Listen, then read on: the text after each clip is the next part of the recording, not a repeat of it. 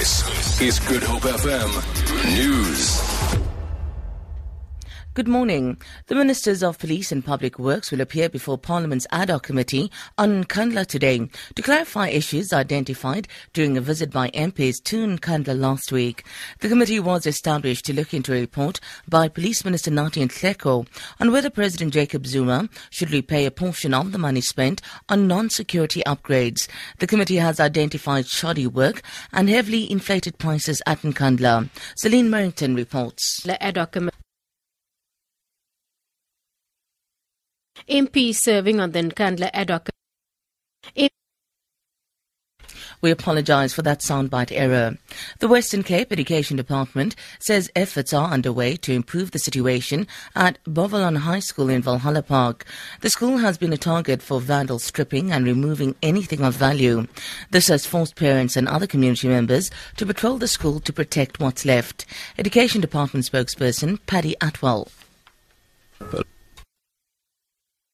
Certainly a block of classrooms there which has been completely vandalized and almost completely stolen. The entire block is virtually missing.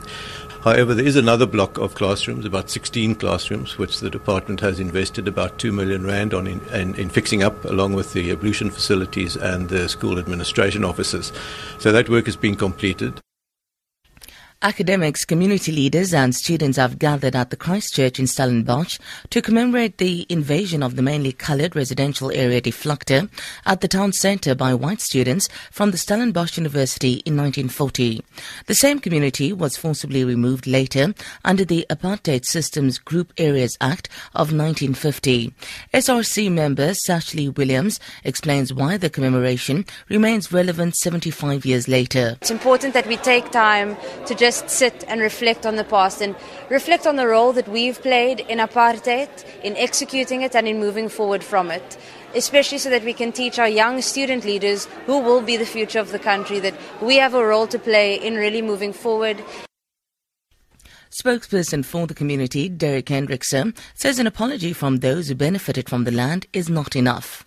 They need to start paying back for the people of the Vlakte for what they've done to us. People has built empires in this town based on what was created here, and it's time that they pay up. And that's what I call the restorative justice. I don't have the answer. We need to sit down and talk about how we're going to do that. A Saudi-led coalition has resumed airstrikes in Yemen hours after a humanitarian truce came into effect.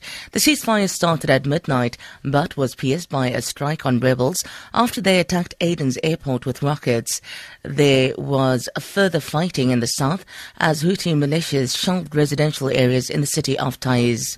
The truce agreed by Saudi Arabia was originally called to allow aid agencies to access civilians.